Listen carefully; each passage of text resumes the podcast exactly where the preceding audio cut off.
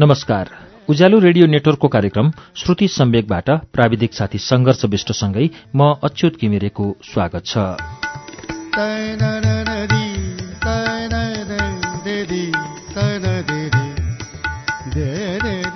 श्रुति सम्वेकको आजको श्रृङ्खलामा पनि मैले सरस्वती गेवालीको आत्मकथा लालटिनको उज्यालोमा लिएर आइपुगेको छु।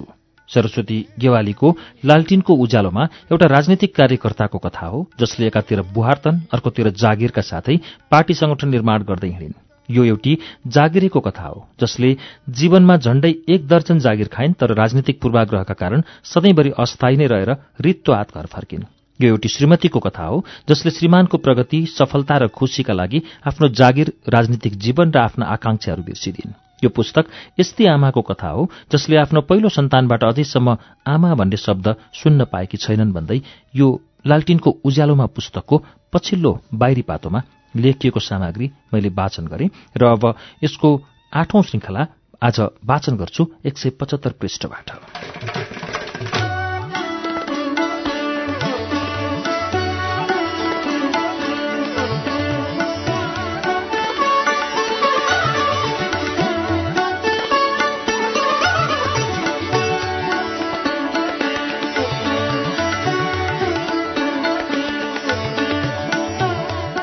चैत्य दशैंको दिन आयो। छिमेकमा खसी काटे। मेरा बच्चाले हेरेरै बसे। आमा हाम्रोमा मासु किन्ने होइन? पटक पटक सोधिरहे। कसैले सोध्न पठायो होला। मेरो मन अमिलिएर आयो। हाम्रो परिवारमा कहिले चाडबाड आउँछ र कहिले सँगै बस्नु छैन? सँगसँगै भए मासु किन्ने पैसा छैन? त्यसै दिन पनि सम्झाएँ। बुबा हुनुहुन्न। बुबा आएपछि मासु खाने है? बच्चाहरू माने। बुबा भएको बेला मासु खाने भन्ने त्यही सोचाइ भएर होला। त्यसको दस वर्षपछि पनि सानो छोराले भनिरहन्छ बुबा नहुँदा किन मासु पकाउनु भयो? बुबा आएपछि खाँदा हुन्छ नि। यो सम्झेर ल्याउँदा आज पनि आँखा भरिएर आउँछ। सबै नेताहरू सांसद मन्त्री भएका परिवारहरूको घरको व्यथा मेरै जस्तो हुन्छ कि फरक? सानो सानो कुरा पनि पूर्ति गर्न नसकिने हाम्रो अवस्था छ तर पनि हामी सन्तोषले बाँचेकै छौँ। खोक्रो आडम्बर देखाउनु छैन। मेरा छोराहरूलाई अझै पनि बुबा आएपछि सबै समस्या समाधान हुन्छ जस्तो लाग्छ। सबै कुरा बुझेका छैनन्। के के सोचेर बसिरहेकी थिएँ? बाहिरको मौसम अलि अँध्यारो लाग्यो। छोराहरू खेल्न गएका थिए। छोरीलाई भित्र ल्याएँ। हावाले धुलो उडाउँदै थियो। फोहोर आउँछ भन्दै टोका लगाएर भित्र बसेँ। आकाश छ्याङ्ग देखियो। आकाश सफा थियो र तल मात्र अलिअलि बादल लागेको हुरीले एकै झड्कामा घरको सिङ्गै छानो उडाइदिएछ।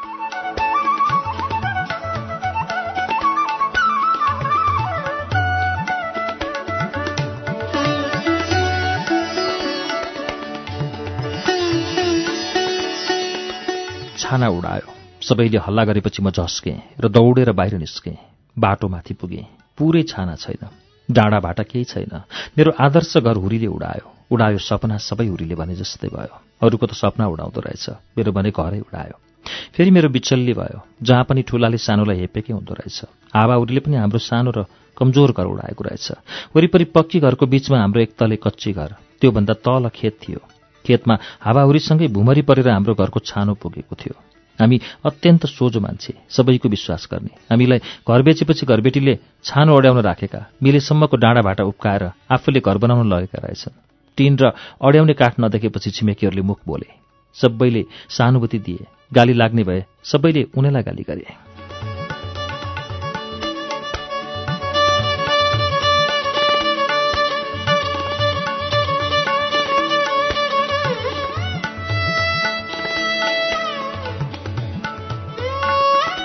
फेरि भित्र पसेँ फोन गर्न खोजेँ। फोनको लाइन पहिलेदेखि काटिएकै थियो। छिमेकीको घर फेरि गएँ। उभिएँ। बोली छुटेन हेरिरहेँ।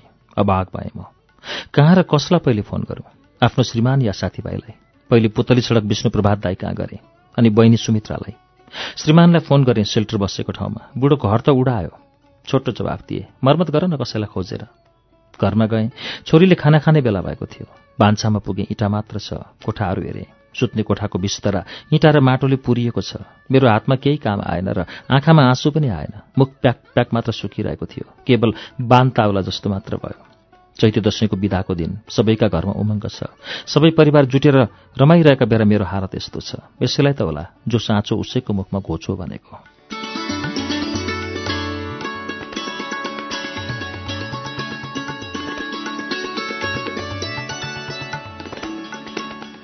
प्रदीप गेवालीको घरको पुरै छाना उडायो भन्ने खबर हावासरी फैलिएछ। भ्याएर थाहा पाएसम्मका सबै मानिसहरू आए गट्ठा घरसम्मबाट। आफ्नो सबै काम थाती राखेर छिमेकीको बन्दै गरेको घरमा सामान सारे सबैले बोके मिलाए मलाई केही काम गर्न दिएनन्। आन्दोलनमा लागेको नेता भएर पनि होला धेरैको सहानुभूति पाएँ। बुद्धनगरबाट पैदल हिँडेर भाइ बौद्धराज र ज्वाइँ टेकबहादुर राणा पनि सहयोगको लागि आइपुगे। सबै सामान कहीँ कतै हराएनन् जस्ताको तस्तै नयाँ डेरामा राखिदिए। सबै मिलेर गरेको त्यो सहयोगप्रति म सधैँ आभारी रहनेछु। त्यसको पर्सिपल्ट मेरो नयाँ डेरामा फोन आयो। जिल्लातिरका कमरेडहरूको जमघट भएको ठाउँबाट रहेछ। एउटा नेता बोले सरस्वती कमरेड घर त उडाएछ है? गाउँमा भएको भए एउटा मुठो खर र एउटा खाँबो लिएर आउनुहुन्थ्यो। त्यहाँ त के गर्ने र? पछाडि गलल्ल हाँसेको सुनियो। मैले पनि जवाफ दिएँ। मन भए त यहाँ पनि एक मुठा छड र एक बोरा सिमेन्ट लिएर आउन सकिन्छ नि। फेरि उही हाँसो दोहोरियो। मैले असाध्यै पीडा र हेपिए चाहिँ महसुस गरेँ। एउटा सहयोद्धा भूमिगत छ। भोलिको आन्दोलनलाई नेतृत्व गर्दैछ। घर त्यस्तो भयो। परिवार कहाँ कहाँ घरमा के थियो के खायो होलान्? यस्ता सानुभूतिका शब्दसम्म बोल्न सकेनन् केही साथीहरूले नेताहरूले। उल्टै हाम्रो गरिबीको खिल्ली उडाए खुसी मनाए।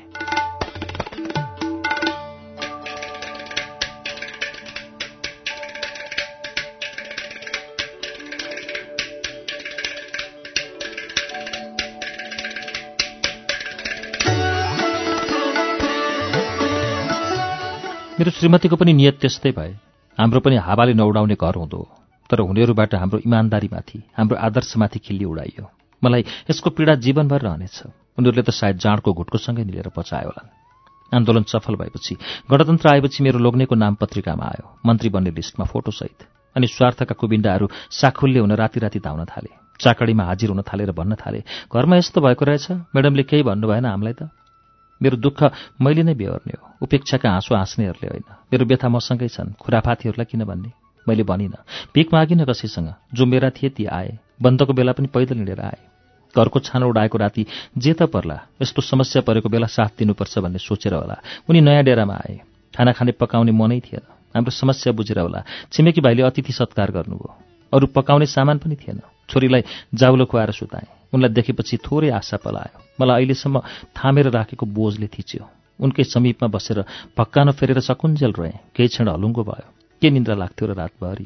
मुसलधारे पानी परिरह्यो। आकाश जोड जोडले गर्छिरह्यो। हामी सुत्न सकेनौँ। तीन बजीतिर पानी अलि कम भएपछि उनी राति नै हिँडे। बिहान कोटेश्वरबाट निस्कने विशाल र्यालीको नेतृत्व गर्नु थियो उनलाई।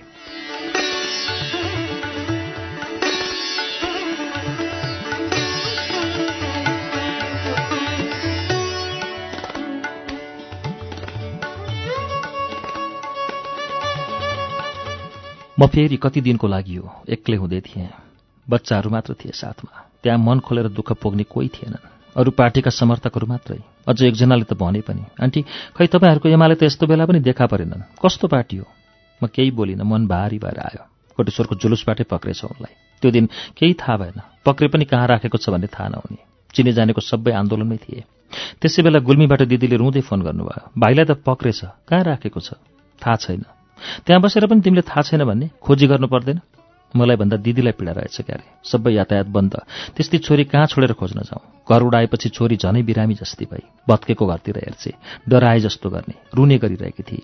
दिदीको फोन आएपछि त मेरो दुखिरहेको मन झनै चर्याएर पो आयो। उहाँहरूको नजरमा मैले श्रीमानको वास्ता नगरे जस्तो पो परेछ कि क्या हो? हुन त घरको सबै अवस्थाको बारेमा दिदीहरूलाई थाहा पनि थिएन होला।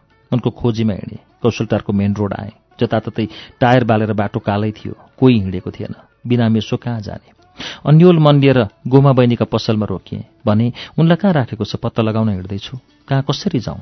उनले चिनेको एकजना भाइको मोटरसाइकलमा मलाई तिनकुने चौकीमा पठाइन् त्यहीँ राखेको रहेछ तर भेट गर्न दिएन। मैले घरको अवस्था र छोरी बिरामी भनेर कर गरेपछि भेट्न त दियो तर दुई मिनट मात्रै। म अलि ढुक्क भएर फर्केँ। त्यसपछि उनलाई महाराजगञ्ज एकाडेमीमा लगेछ। उन्नाइस दिनसम्म फोन सोन केही भएन। भेटेका केही साथीभाइले सन्चै हुनुहुन्छ भन्थे त्यति हो। मेरा हरेक क्षण यस्तै गरी बितिरहे।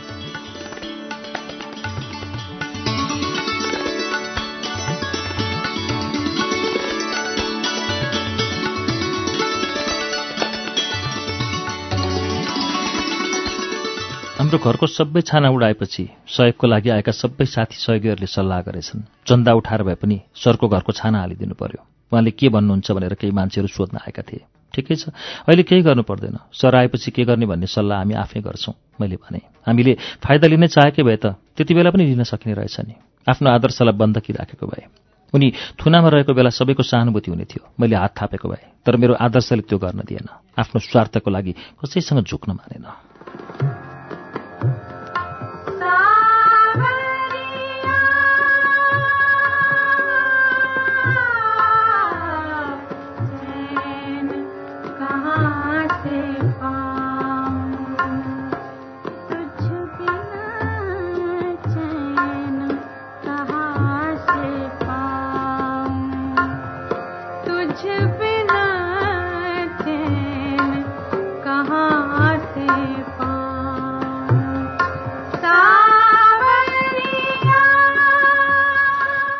राजाले संसद पुनस्थापनाको घोषणा गरेसँगै विभिन्न ठाउँमा थुनेर राखेका आन्दोलनकारीहरू छुटेर घर घर फर्के।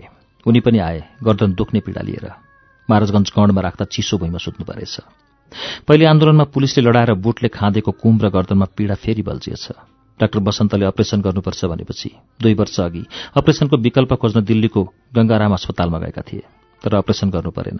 त्यहाँको औषधि खाएर अलि सन्चो भएको थियो। सिमेन्टको चिसोले फेरि रोग बल्झेपछि फेरि दिल्ली गएर तुरुन्तै फर्के। एक दिन कान्तिपुरमा भाग्यमानी मन्त्री भनेर उनको फोटो छापेको थियो। मलाई भने कुनै चासो थिएन। मैले भनेर हुने भए लाभको पद नलिए हुन्थ्यो। दुई हजार छप्पन्न सालको चुनावमा पनि संसदीय राजनीति नगरे हुने बरु पार्टीमै मरिमेटेर लागे त पार्टी बलियो हुने थियो भन्थे। मैले भनेर र सोचेर हुने कुरा पनि भएन। पार्टीको कार्यकर्ता भएपछि पार्टीले जे भन्छ जे जिम्मा दिन्छ गर्नै पर्छ। त्यस्तै भयो। पर्यटन मन्त्रीको जिम्मा आएछ।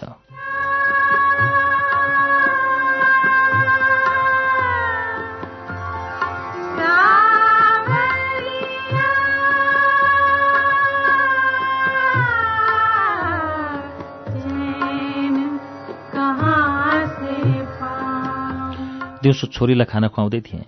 हाम्रो घर खोज्दै दस बाह्रजना पुलिस आए। फेरि झस्के अब फेरि के भयो? बाहिरबाट कसैले बोलाए? छिमेकी रहेछन्। उनीले मलाई चिनाए। नमस्ते हजुर। मैले पुलिसलाई सोधेँ कसलाई खोज्न आउनुभयो? सरलाई सुरक्षा दिन हामी ठिमीबाट खटिएर आएका हौँ। मलाई त्यति बेलासम्म थाहा थिएन। मन्त्रीलाई सुरक्षाको व्यवस्था हुन्छ भनेर।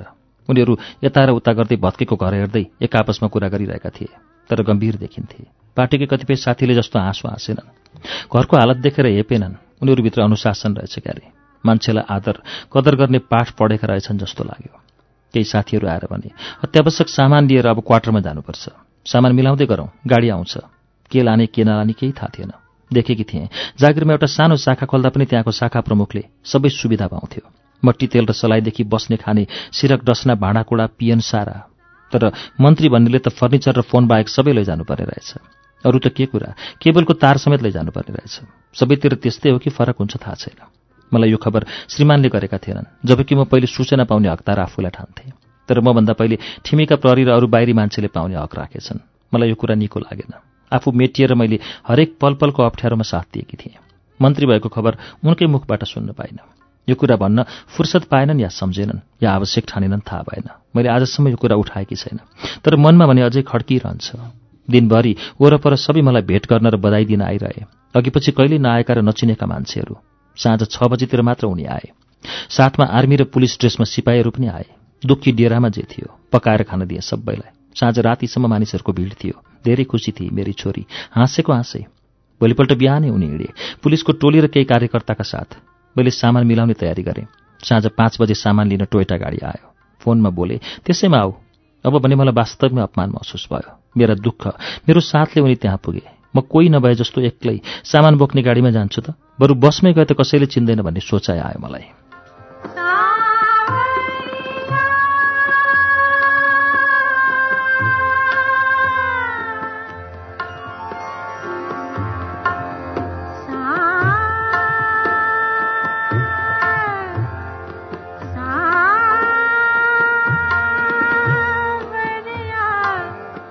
एकछिन सोचेँ र जवाफ दिएँ। म त्यहाँ जान्न के सोचे कुन्नी एकछिनपछि ठिक छ अलिक ढिला हुन्छ म आउँछु।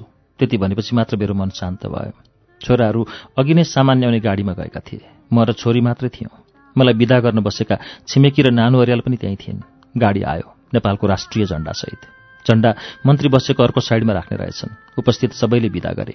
नानु अरियाल पुर्याउन फुलचोकसम्मै आइन्। हामीलाई स्वागत गर्न धेरै शुभचिन्तक र साथीहरूको चहल पहल थियो। भित्र त पसियो। अन्यल भयो मलाई। मान्छेको भिडै भिड जताततै कहाँ बस्ने? खाने कहाँ? सुत्ने कति बेला? सामान मिलाउने कसरी? फोनको बधाई ग्रहण गर्ने कि अरूसँग बोल्ने? सँगै आएका पुलिसलाई कहाँ खुवाउने? केही टुङ्गो थिएन। बिहान उठ्न पाएको छैन। ओहो! मलाई त ठुलो पहाडको भारी बोके जस्तो भयो। एकातिर यत्रो विश्वासका साथ पाएको जिम्मेवारी। सबैको आशा विश्वास कसरी थाम्न सकिएला? कहीँ कतै चुक्नु र झुक्नुपर्ने हो कि?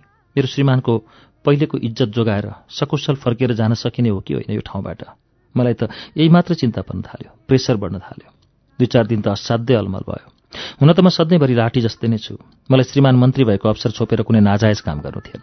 कुनै कर्मचारीसँग मिलेर कुनै लाभ उठाउनु थिएन। कर्मचारीहरूको नजरमा म गौ प्राणी भएँ। उनीहरूले कतिपय मन्त्रीका श्रीमती मार्फत काम हराउँदा रहेछन् र उनीहरूलाई रिझाउने कोसिस गर्दा रहेछन्। मसँग कसैले घुमाएर कुरा गर्यो वा प्रशंसा गर्यो या आउँदा फलफुल लिएर आयो कि त झगडा पर्ने। एक दिन एकजनाले फलफुल लिएर आए। उनी पहिलेदेखिकै पुराना साथीका छोरा थिए। मैले भान्सामा लगेँ। खाना खुवाएर भने हेर्नुहोस् तपाईँको काम हुने भए त्यसै हुन्छ। यो फलफुल ल्याएर हुने होइन मैले सरलाई फलानाले यो ल्याएको छ काम गरिदिनुहोस् भन्ने कुरा हुँदैन। तपाईँको काम नहुने भए केही ल्याएर पनि हुँदैन। उनले हाम्रो घर एउटै घर के के फलाक्दै गए?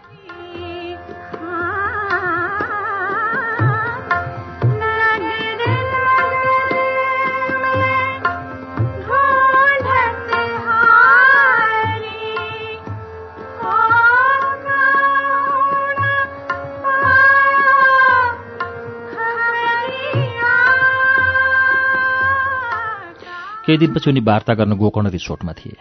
ती साथीले त रातैभरि मलाई पो गाली गरिरहे। त्यस्तै अर्कोले पनि तथा नाम भने। त्यो शब्द त मैले लेख्न र भन्न पनि सक्दिनँ। रातभर हटलाइन बजेको बजै भइरह्यो। नउठाउँ ठूलो बाँकी भन्छन्। उठाउँ सुनि नसक्नु गाली। एक झप्को निदाउन सकिएन। बिहानदेखि त म बिरामी भएँ। सधैँ प्रेसर लो हुने म। प्रेसर बढेर एक सय साठी बाई एक सय दस भएछ। अरूले के कमाउँथे कुन्नी। मैले श्रीमान मन्त्री भएपछि रोग पो कमाएँ। पहिले त आफ्नो जिल्ला क्षेत्र र पार्टीका साथीहरू मात्र आउँथे। तर मन्त्री भन्ने भएपछि त देशैभरिका आउने अझ आफ्नो थरसँग मिल्ने रहेछ भने त जहाँका र जो पनि आउने नाता लगाउने। हिजो दुःखमा साथ दिने कमरेडहरू सेल्टर बसेका ठाउँका साथीहरू त कहाँ हो कहाँ हो? त्यहाँ त सारा अवसरको खोजीमा पो आउँदो रहेछन्। उनले दस महिनाको त्यो कार्यकालमा मुस्किलले एक महिना समय पनि पाए कि पाएनन् कुन्ने विकास निर्माणका काममा लाग्न। अझ आफ्नो जिल्ला आफ्नो क्षेत्र त के के भयो भयो? खालि वार्ता वार्ता वार्ता। वार्ताका दुःख त मैले समेत भोग्नु पर्यो। आज वार्ता यति बजे हाम्रैमा। लौ यतिजनालाई खाजा बनाऊ। खुवाउने बेला भयो डबल मान्छे कसरी पुर्याउने? सामान लिन को जाने? वार्ता हुँदा यति व्यस्तता हुन्थ्यो कि हाम्रो क्वार्टरमा अरूहरू छक्कै पर्थे। एउटा सहयोगी कर्मचारी राखेँ मन्त्रालयबाट जति तलब आउँथे त्यति पैसामा। केहीले त पाँच सय सय मात्र दिँदा रहेछन्। आफ्नो आय बढाउन जे गर्न पनि तयार हुँदो रहेछन्। त्यस्तै एउटा प्रसङ्गमा त्यहाँका एकजना ड्राइभरले भन्थे म्याडम आजसम्म म पाँच सातजना मन्त्रीजीहरूका काम गरेँ। हजुर कहाँ जति रासन त कहीँ बोक्नु परेको थिएन।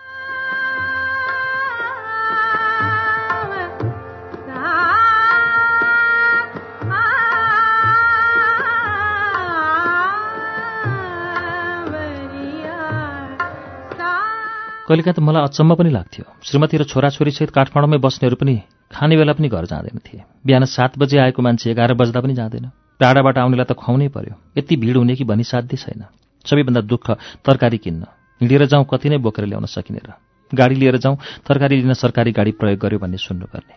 म प्राय बसमा र धेरैजसो स्वकीय सचिवको मोटरसाइकलमा हिँड्थेँ। कुनै दिन श्रीमानले भनेको कुरा याद आयो। तिमी सरकारी गाडीमा नचढ। राम्रो हुँदैन दुरुपयोग हुन्छ। म बाटोमा एक्लै हिँडेको देखेर एक दिन केन्द्रीय लेभलका साथीहरूले भन्नुभयो अरे लुखुर लुखुर बाटोमा हिँड्दै थिइन् मौकाको सदुपयोग गर्न पनि नसक्ने। एक त मेरो कारण उनको प्रतिष्ठामा आघात नपरोस् भन्ने मेरो चाहना थियो। अर्को मेरै आदर्शको कुरा पनि थियो। यसले गर्दा सकेसम्म अत्यावश्यक काम बाहेक मैले सरकारी गाडी चढिनँ र मन्त्री पत्नी भएर पछि लागेर कुनै यात्रा वा कुनै भ्रमण गरिनँ।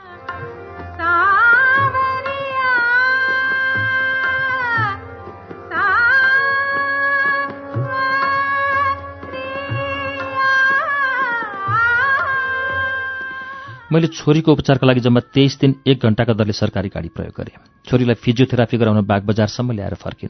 भोलि कुनै कुरा उठे त्यसको हिसाब तिर्न तयार भएर। थेरापीको अन्तिम दिन मैले ड्राइभरसँग सोधेँ पुलचोकबाट बागबजार कति छ? प्रतिदिन आइजाई गर्दा तेल कति खर्च भयो? उनले हिसाब गरेर सात सयको तेल खर्च गरेको कुरा भने त्यसबाहेक मैले र मेरा बच्चाहरूले सरकारी कुनै लाभ लिएनौँ यतिसम्म भएको थियो कि ठुलो छोराको त जाँचसम्म छुटेको थियो सार्वजनिक बस चढेर भक्तपुर पुग्दा।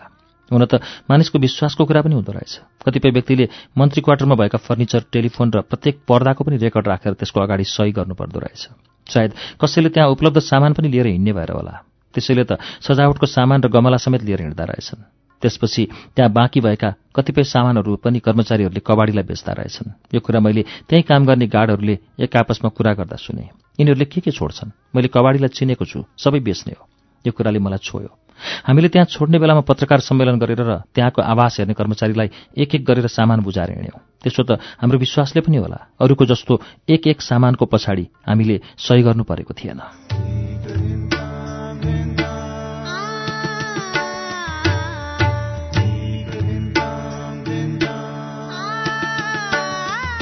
श्रुति सम्वेकमा अहिले तपाईँले सुन्नुभएको वाचन सरस्वती गेवालीको आत्मकथा लालटिनको उज्यालोमाको वाचन हो। यसको बाँकी अंश वाचन लिएर केही बेरमा आउनेछु। उज्यालो सुन्दै गर्नुहोला।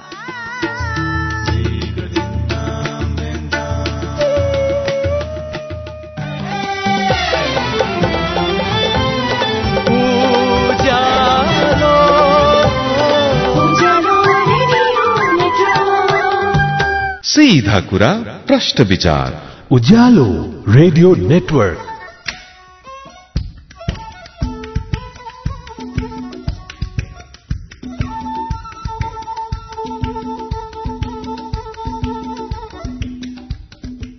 कार्यक्रम श्रुति सम्वेकमा तपाईँलाई फेरि स्वागत छ। श्रुति सम्वेक तपाईँ उज्यालो रेडियो नेटवर्क काठमाडौँमा नब्बे मेगाहरसँगै देशभरिका विभिन्न फिल्म स्टेशनहरूबाट एकैसाथ सुनिरहनु भएको छ। श्रुति सम्वेकमा हामी आज सरस्वती गेवालीको आत्मकथा लालटिनको उज्यालोमाको वाचन सुनिरहेका छौं। अब यसको बाँकी अंश वाचन सुनौ।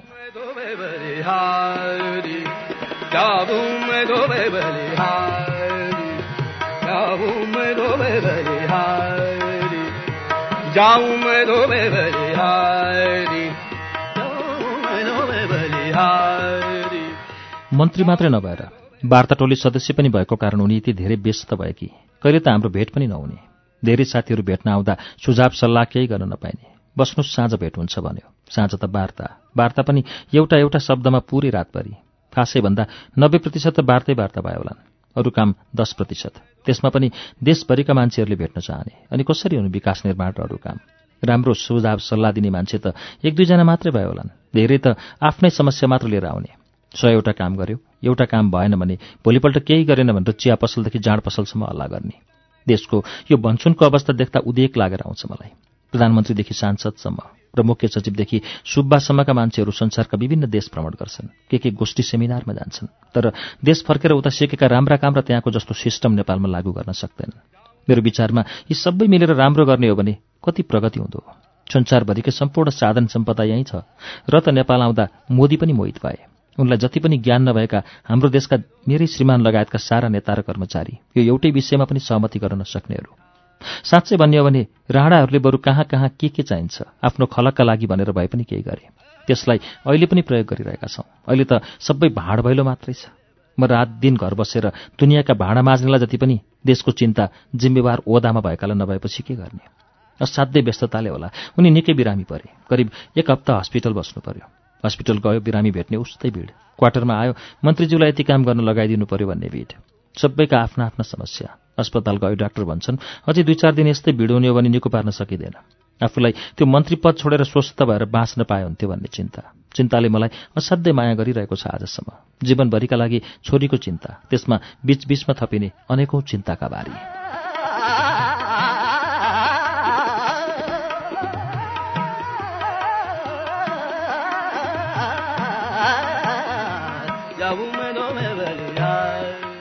दुई हजार त्रिसठी माघ एक गते अन्तरिम संविधान पारित गर्ने र माओवादीहरूलाई अन्तरिम संसदमा समावेश गर्ने दिन। त्यस दिन संसदमा जानै पर्यो। डाक्टर दुई घण्टाभन्दा बढी अस्पतालबाट छाड्न सकिँदैन भन्छन्। उनी त स्लाइनको बोतल फालेर छ सात घण्टा उतै। अब भोलि डिस्चार्ज हुन्छ भन्दै जाँदा त सुतेको बेडै उफ्रिने गरी काम ज्वरो आयो।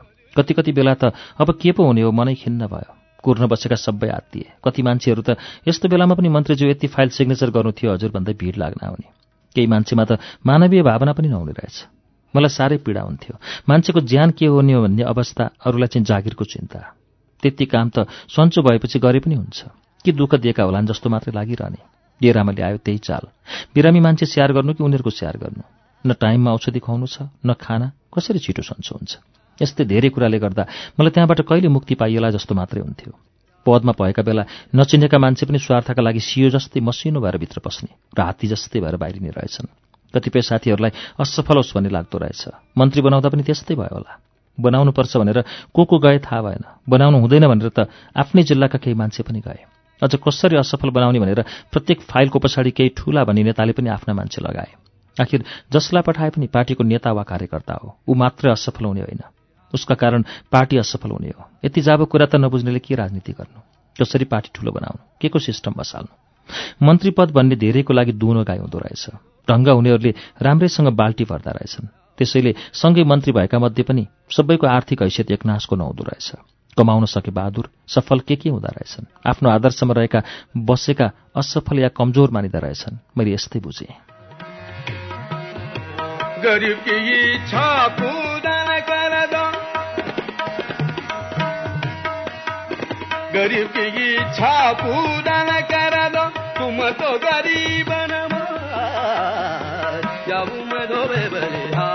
दस महिना दस दिन त्यहाँ बस्दाको मेरो बुझाइ यस्तै रह्यो।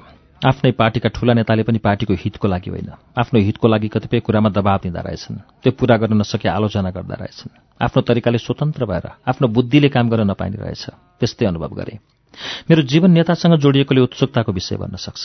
हाम्रो बारेमा साथीभाइ शुभचिन्तक आफन्तहरू र जनमानसले चासो राखेका हुन्छन् जस्तो अरूको जीवनी पढ्न मलाई रुचि लाग्छ। त्यस्तै अरूलाई पनि हाम्रो बारेमा जान्न मन लाग्छ होला। सबैभन्दा ठूला नेताको बारेमा जान्नु र छान्नु पनि पर्ने हुन्छ। हाम्रो जीवन खुला किताबको पाना जस्तै हो। सबैले पढ्नुपर्छ थाहा पाउनुपर्छ र आवश्यक धारणा बनाउनुपर्छ। त्यसैले श्रीमान मन्त्री हुँदाको मेरो अनुभव जस्ताको तस्तै लेख्ने जमर्को गरे। अरू मन्त्री भएकाहरूले के कस्तो अनुभव हुन्छ थाहा छैन। सबैले सबै कुरा भन्छन् या भन्दैनन्। मलाई त्यति बेला देख्ने भेट्ने र अहिले देख्ने भेट्ने साथीहरूको मूल्याङ्कन गर्नुभएकै होला। श्रीमानको मन्त्री अवधि सकिएपछि सात हजार भाडामा डेरा लिएर फेरि बुद्धनगरमा सर्यौँ दुई वर्ष त्यहाँ बसेपछि शङ्खमूलमा आफ्नै घर बनाएर बस्न थालियो। पक्की घरमा सपरिवार। अब भने मेरो होइन हाम्रो घर भएको छ यहाँ। यदि बैङ्कले लिलाम गरेन भने यदि साथीहरूबाट लिएको ऋण र सापट्टि चुक्ता गर्न सकियो भने। अहिले पनि कुनै कुनै दिनमा हाम्रो घरको कोठादेखि गेट समेत धेरै भिड हुन्छ कि? एकान्त खोज्नु परे कि बेडरुममा कि भान्सामा?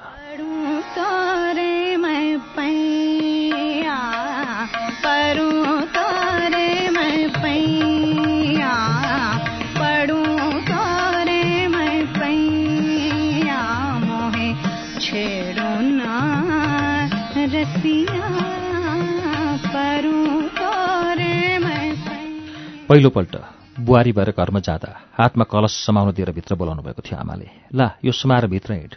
म सानैदेखि अत्यन्तै लाड प्यार प्याएर मामा घरमा हुर्केकी थिएँ। माइतमा त जम्मा सानो ठुलो गरेर तिन चार वर्ष मात्र बिते होलान्। भाइ बहिनी धेरैजना भए पनि त्यहाँ म पाहुना जस्तै भएर हुर्केँ। मलाई कसैले तँ भनेनन्। म पहिलोपटक घरमा जाँदा र भित्र पस्ताको भित्र हिँड भन्ने वाक्य अहिले पनि सम्झिरहन्छु। त्यसपछि घरका ठुला मान्छे सबैले पछिसम्म पनि तँ नै भनेर सम्बोधन गर्छन् होला जस्तो लाग्यो। तँ भन्दा आफू हेपिएको ठान्थेँ म त्यति बेला। आज तीस वर्षपछि आउँदा भने आमाको त्यही तँ भन्ने शब्द सुन्न कति लालायित हुन्छु म। कतै सपनामा भए पनि सरू के गर्दैछस्? स्कुलबाट आइस? ला यो खाजा खा र आज यो काम गर्नु छ गर भन्ने हुन्थ्यो जस्तो लाग्छ। तर कहाँ पाउने यी कुरा सुन्न? उहाँले हामीलाई टुरो पारेर गएको पनि करिब बिस वर्ष भइसकेको छ। उहाँको अभाव जति पछि हुँदैछ त्यति खड्किरहेको छ। उहाँको स्मरणले म सधैँ भावुक हुन्छु तर यो अभाव अरू कतैबाट पनि पूर्ति नहुने रहेछ।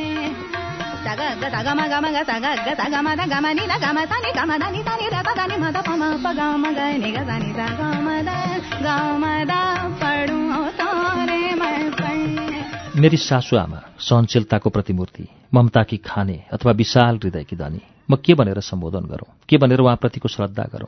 जे भने पनि कमै होला जस्तो लाग्छ उहाँ जस्तो सासु पाउने भाग्यमानी लाखमा एक होलान्। घरमा गएपछिका सारा तिता मिठा अनुभवहरू हामीले सँगै भोगेका थियौँ। श्रीमानको अनुपस्थितिमा तडपिए कि मलाई उहाँले नै साथ दिनुहुन्थ्यो सम्झाउनुहुन्थ्यो। अरूका अगाडि कहिल्यै आँसु देखाउनु हुँदैन। सबै आफ्ना मित्र हुँदैनन् शत्रु पनि हुन्छन्। उहाँ मलाई सधैँ आड भरोसा दिनुहुन्थ्यो। खै कसरी मैले पहिलो भेटमै विश्वास जितेँ थाहा भएन।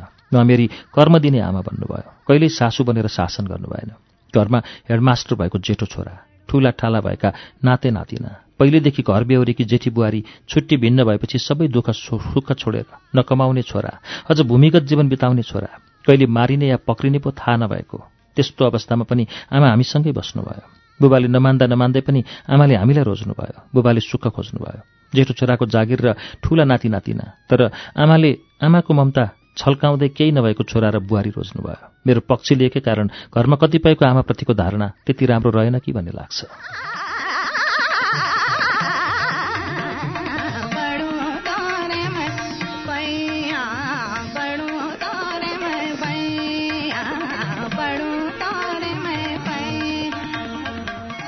जेठो छोरा रोज्नु भएन जागिर भएको छोरा छोडेर दुःख होला। चिन्ता व्यक्त गर्ने आफन्तले आमालाई जवाफ दिनुभयो अरे। जेठो छोराको सबै बन्दोबस्त भइसकेको छ। हामी नबसेर उसको घरबार बिग्रदैन। कान्छाको के छ र? उसको केही ठेगान भएन? घरमा बुहारी एक्लै छोड्ने हो भने घर बिग्रन्छ। ऊ पनि राजनीतिमा हिँड्छे। घर कसले सम्हालिदिने? छोरो भनेको बारको काठ हो। उसको भरोसा भएन। बुहारी पढेकी छ। हामीले घर सम्हालिदिए उसले केही गर्छे। उसको अझै जायजन्म पनि भएको छैन। यस्तो बेला हामीले बनेको हेर्ने हो कि बिग्रन लागेको हेर्ने? बुबाले नमानेर हुन्छ म त यसैसँग बस्छु। कति विश्वास परिएको थियो उहाँको मनमा म प्रति। मलाई गर्व लाग्छ मेरो सासूप्रति सधैँ अरूका अगाडि मेरी सासूका अनेकौँ गुणका कुरा सुनाउँछु। राजनीतिक कार्यक्रमहरूमा जाँदा सधैँ उहाँलाई जानकारी दिएर अनुमति लिएर हिँडेँ। यसले गर्दा घरमा कहिल्यै झगडा परेन। बुबा अलिक कडा मिजासको हुनुहुन्थ्यो। र पनि आमाले मेरो लागि सहज वातावरण बनाएर मलाई हरेक कुरामा सहयोग गर्नुभयो। हाम्रो घरको आर्थिक अवस्था अलिक कमजोरै थियो। छुट्टी भिन्न भएपछि बुढ्यौली घर। पर पाहुना र पार्टीका साथीहरू कहिल्यै खाली नहुने। घर व्यवहार चलाउन पनि साह्रै मुस्किल हुने। खाना लाउन आधा पुगे पनि आधा किन्नै पर्ने। नगदको सधैँ अभाव।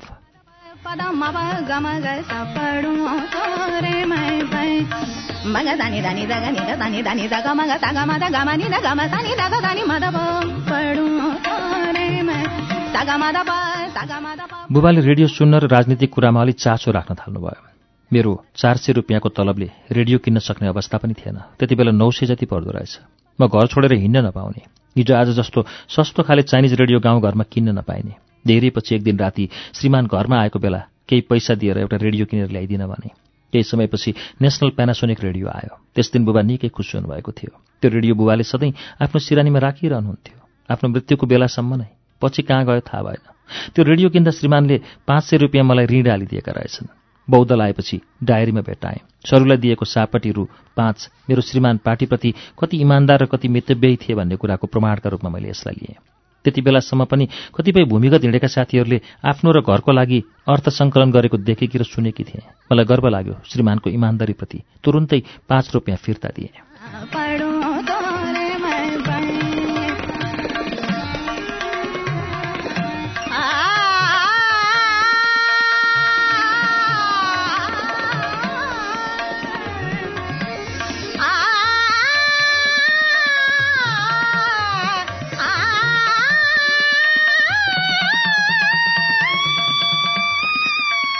साँच्चै भन्यो भने हाम्रो परिवारमा छुट्टिनुपर्ने अवस्था थिएन।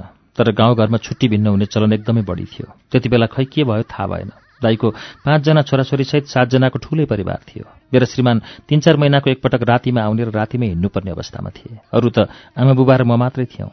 तर घरमा छुट्टी भिन्न हुने प्रस्ताव आएको थियो। सबै अवस्था हेर्दा अब तपाईँ छुट्टिनुपर्छ सिद्धिनाथजीले भन्नुभयो। म दुःखी भएँ। कोसँग छुट्टिने र कहाँ बस्ने? एकदमै अन्यल परेर भने कमरेड मैले जागिर गरेको छु। सके जति काम गरेकै छु। श्रीमानले पार्टी काममै हिँडेर आफ्नो ज्यान पालेकै छन्। अब म छुट्टिएर के गर्ने? मैले यस्तो सोचेकी छैन। उहाँले भन्नुभयो अब तपाईँले नमाने पार्टीले कुरा राख्छ तर तपाईँ सँगै बस्नु हुँदैन हरिजीले रोकेर मात्र अहिलेसम्म रोकिएको हो। यतिसम्म कुरा पुगेपछि सँगै बस्ने कुरा पनि भएन र पछि छुट्टी भिन्न भइयो त्यति बेलाका कतिपय प्रसङ्गलाई मैले तत्कालीन समाजको उपज ठानेर बिर्सिने कोसिस गरेको छु। छुट्टी भिन्न भएपछि जीवन जिउन सहज र सरल भयो। आफ्नो शक्ति र इच्छाअनुसार लाउन खान र हिँड्न पाइयो। मेरो कारणले कहीँ कसैलाई अपहेलित हुनु परेन। आमा बुबा पहिलेभन्दा स्वस्थ र सुखी हुनुहुन्थ्यो। त्यसअघि सधैँ टाउको दुखेर थला पर्ने आमाको भान्साको काम थोरै भएपछि त्यो समस्या पनि हराउँदै गयो। यसपछि मात्र मेरी छोरी जन्मी र उसको स्वास्थ्यको कारण हामीलाई चिन्ताले सताउन थाल्यो। सुखी परिवारमा नियतिले आँखा लगायो। फेरि साढे दुई वर्षपछि प्रशान्त जन्मियो। आमा बुबाको दुःखको मनमा मलहम लगायो। म कार्यक्रमहरूमा र स्कुल जाँदा बच्चाहरूको सम्पूर्ण स्याहार सासूले नै गर्नुहुन्थ्यो। त्यो गर्न पाउँदा उहाँले कान्छो छोराप्रतिको आफ्नो दायित्व सम्झने गर्नुहुन्थ्यो। म कार्यक्रममा जाने भनेपछि चाँडो खाना खुवाएर पठाउने र फर्केपछि सोध्ने गर्नुहुन्थ्यो। कार्यक्रम कस्तो भयो? सफल भयो? कति साथीहरू जुटेका थिए? यस बेलासम्म कति भोक लागेको होला? तातो खाना चाहिँ पस्किदिउँ। हुन पनि मैले घरमा खाना त के मोही पनि आफै झिकेर खाइन। उहाँले दिँदा आत्मसन्तुष्टि हुन्थ्यो। सासूको अगाडि म सधैँ बच्चा लाडिए जस्तै हुन्थेँ।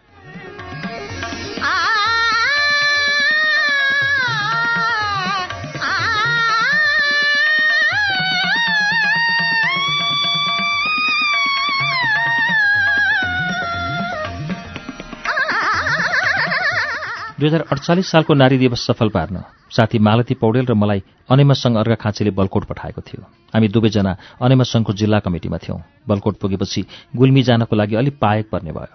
घर जान पाइने भएकोले मैले मालतीजीलाई आग्रह गरेँ साथी कार्यक्रम सकेपछि अर्को दिन हाम्रो घर जाउँ है। प्रदीप कमरेडको घर देख्न पाइने भयो भनेर मालतीजी पनि एकदमै खुसी हुनुभयो। हामी बच्चा बोकेर बलकोट गयौँ। शारदा खनालजीको घरमा बास बसियो। उहाँको परिवारमा बस्न पाउँदा मलाई सधैँ माइतीमै बसे जस्तो हुने। आमाले साह्रै माया गर्नुहुन्थ्यो। अहिले पनि सम्झिरहनुहुन्छ अरे। शारदा मेरी बहिनी मेरी साथी मेरी सहयोगी र शुभचिन्तक हुन्। अहिले पनि हाम्रो दिदीबहिनीको जस्तो सम्बन्ध छ।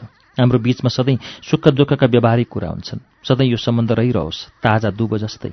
अर्को दिन बलकोटको कार्यक्रम सकेर चिदीका ध्रुवपन्थीको घरमा बास बसेर हाम्रो घर गुल्मी गयौँ छ महिनापछि आमा बुबासँग भेट हुन पाउँदा असाध्यै खुसी भयौँ। हामी एक दिन मात्र घरमा बसेका थियौँ त्यति बेला।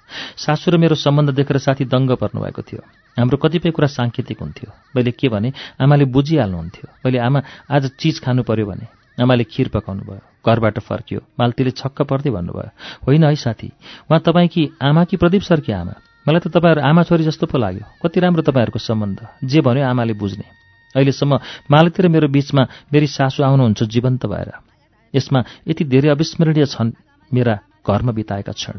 तिनले मलाई आज पनि प्रेरणा दिइरहेछन्। आशा थियो सुख दिने दिन पाइएन। आशा थियो सँगै बस्ने बस्न पाइएन। आमाको व्यवहारले साथीहरू निकै खुसी भएको पाएकी छु। उहाँले सबै भूमिगत नेताहरूलाई आदर सम्मान र माया ममताले भरपूर मात्रामा सन्तुष्ट गराउनु भएको थियो। आफ्नो कान्छो छोरा सम्झेर। साथीहरूले आमालाई पार्टीकी आमा भन्थे अत्यन्त श्रद्धाले हेर्थे। कोही कामरेड आउन अलि धेरै समय भयो भने आमाले सोधिहाल्नुहुन्थ्यो सरू ती कमल नानी आएनन्। निर्मल पनि आउन छोडे। कतै उनीहरूले बाटो त फेरेनन्? तिमीहरूको पार्टी त एउटै हो नि। चिन्ता थियो साथीहरूप्रति आमाको। एकपटक युवराज गेवालीका बारेमा सोध्नुभयो ती नानी आएनन् कता गए? पार्टीले अन्तै खटायो भने कति जाति ती नानी? उहाँको प्रतिक्रिया थियो। आमाले सबैलाई समान व्यवहार गर्नुभयो र त गाउँलेको माया सम्मान पाउनुभयो।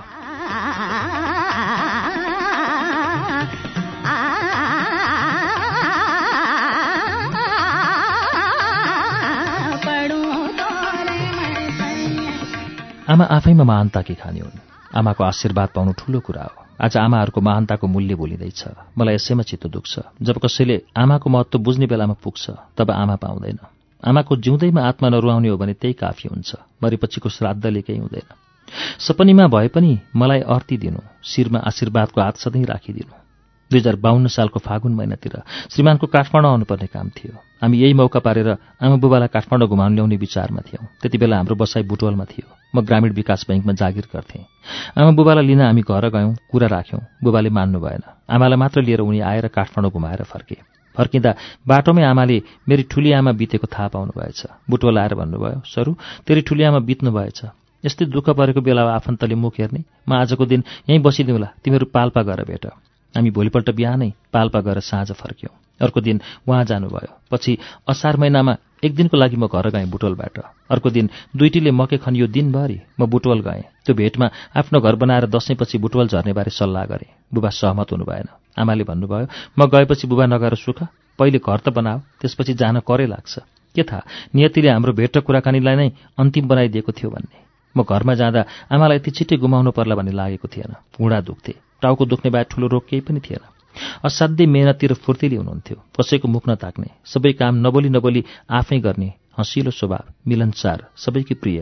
उहाँलाई देख्दा घरै उज्यालो हुन्थ्यो।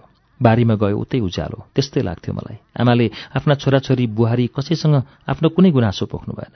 मलाई सधैँ याद आउँछ म त्यो घर जाँदाको। आमाको अग्लो शरीर हेटौँडा सुतीको धोती झण्डै घुँडामुनिसम्म मात्रै आउने छोटो। मलाई यो छोटो भयो। अर्को अलि लामो ल्याइदियो पनि भन्न सक्नु भएन कमाउने छोरा बुहारीलाई।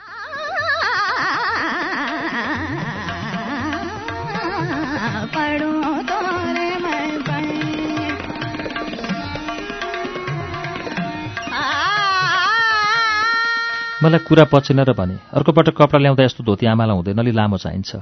तर त्यति बेला पनि उहाँले लामो धोती पाउनु भएन। छुट्टी भिन्न भएपछि मात्रै होला आमाको शरीरमा राम्रो मसिनु परेको। मैले जतिसुकै अप्ठ्यारो झेल्नु परे पनि घरमा उहाँहरूलाई कुनै कुराको अभाव हुन दिइनँ सबै व्यवस्था मिलाएरै जान्थेँ तैपनि मलाई लाग्थ्यो कतै मबाट गल्ती भयो कि? वृद्ध अवस्थामा आफूले स्याहार सुसार गरेर राख्नुपर्ने बेलामा मैले त्यस्तै छोरी छोडेको छु कतै दुःख त भएन। यस्तो सोचेर एकपटक आमासँग भने आमाले मैले तपाईँहरूको स्याहार सुसार गर्नुपर्ने बेलामा उल्टै अपाङ्ग छोरी छोडेर हिँड्नु पर्यो समाजले के भन्ला? अब मैले छोरी लिएर जाने विचार गरेर आएकी छु। के गरौँ? आमा त यति भक्कानेर रुनुभयो कि मानौ कसैको अचानक मृत्यु भएको थियो जस्तो छ। एकछिनपछि हिक्का रोकेर भन्नुभयो अरू कसैले भनेको छैन। मैले जेठो छोराका पाँच पाँचवटा छोराछोरी हुर्काइदिएको छु। अब यस्तै पिउसीलाई सँगै लगेर कहाँ राख्ने? तैँले जागिर गर्थेस् अर्को बालक काखमा छ। यसलाई पनि लगेर के गर्ने? यहाँ हामी मरेका छौँ र कि म मरेपछि यसित छुट्टिने हो कि यो मरेपछि छुट्टिने हो? हामी छुट्टी भिन्न दैवले गराउँछ तिमीहरूले होइन। म त्यसै फर्केँ।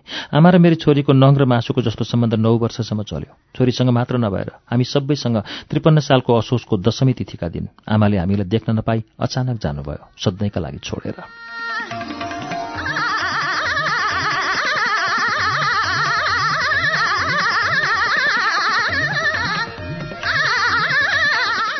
हामी त्यति बेला बुटवल मिलन चोकमा डेरा गरेर बस्थ्यौँ। सरिता भुषालको घरमा। राति दस बजीतिर अचानक फोन आयो। म अर्धनिद्रामा थिएँ उनले फोन उठाए। अचानक हँ कति बेला? भन्ने चर्को आबातेमा झस्केँ। हेर्छु त फोनको रिसिभर हातबाट लत्रेको छ। आँखाबाट बलिन्द्र धारा आँसु बगिरहेका छन्। मान्छे त मूर्ति जस्तै। हल न चल म आफै पनि झस्कियो। के भए सोधे। कुनै जवाफ पाइन। धेरै बेरपछि सल्लो सुसाए चाहिँ सुसाएर भने गुल्मी जानुपर्ने भयो। आमा हुनुहुन्न रे मलाई कसैले टाउकोमा ठूलो घन बजारे जस्तै लाग्यो। अलि सन्चो हुन थालेको मुटु चरक्क चर्किएर दुख्यो। अन्तिम सास फेर्दा पनि भेट्न पाइएन। केही थियो कि मनको इच्छा सोध्न पाइएन। हाम्री आमा पुण्यकला ममताकी खानी। अन्तिम दिनमा खुवाउन पाइन एक घुटको पानी। आफ्नो छोराले रोजेको बाटोप्रति आमा खुसी हुनुहुन्थ्यो। कहिलेकाहीँ साथीहरू देखेर बुबाले झिँजो मान्दा पनि उहाँले नै सम्झाउनुहुन्थ्यो। यिनीहरू जस्तै हाम्रो कान्छो पनि हिँडेको छ अरूको घरमा खानुपर्छ। के के खान्छ? खान पाउँछ कि पाउँदैन? त्यस्तै त हो नि यी नानीहरू पनि हाम्रै कान्छो जस्ता। यिनीहरूले लिएको बाटो पनि त सफल होला कुनै दिन।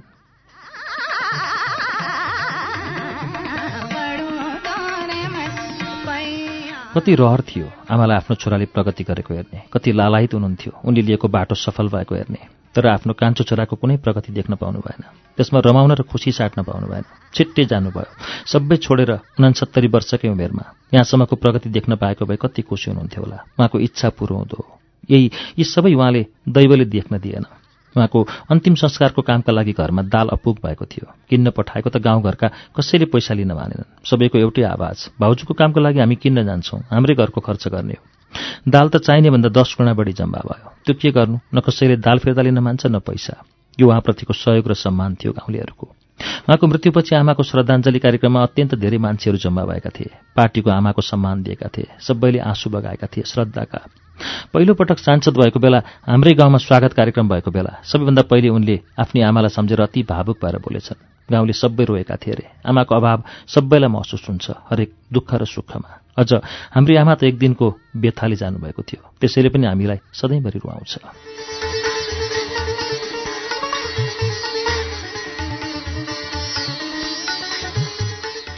श्रुति सम्वेगमा सरस्वती गेवालीको आत्मकथा लालटिनको उज्यालोमाको आठौं श्रृङ्खला आज मैले पृष्ठ दुई सयमा ल्याएर रोकेको छु।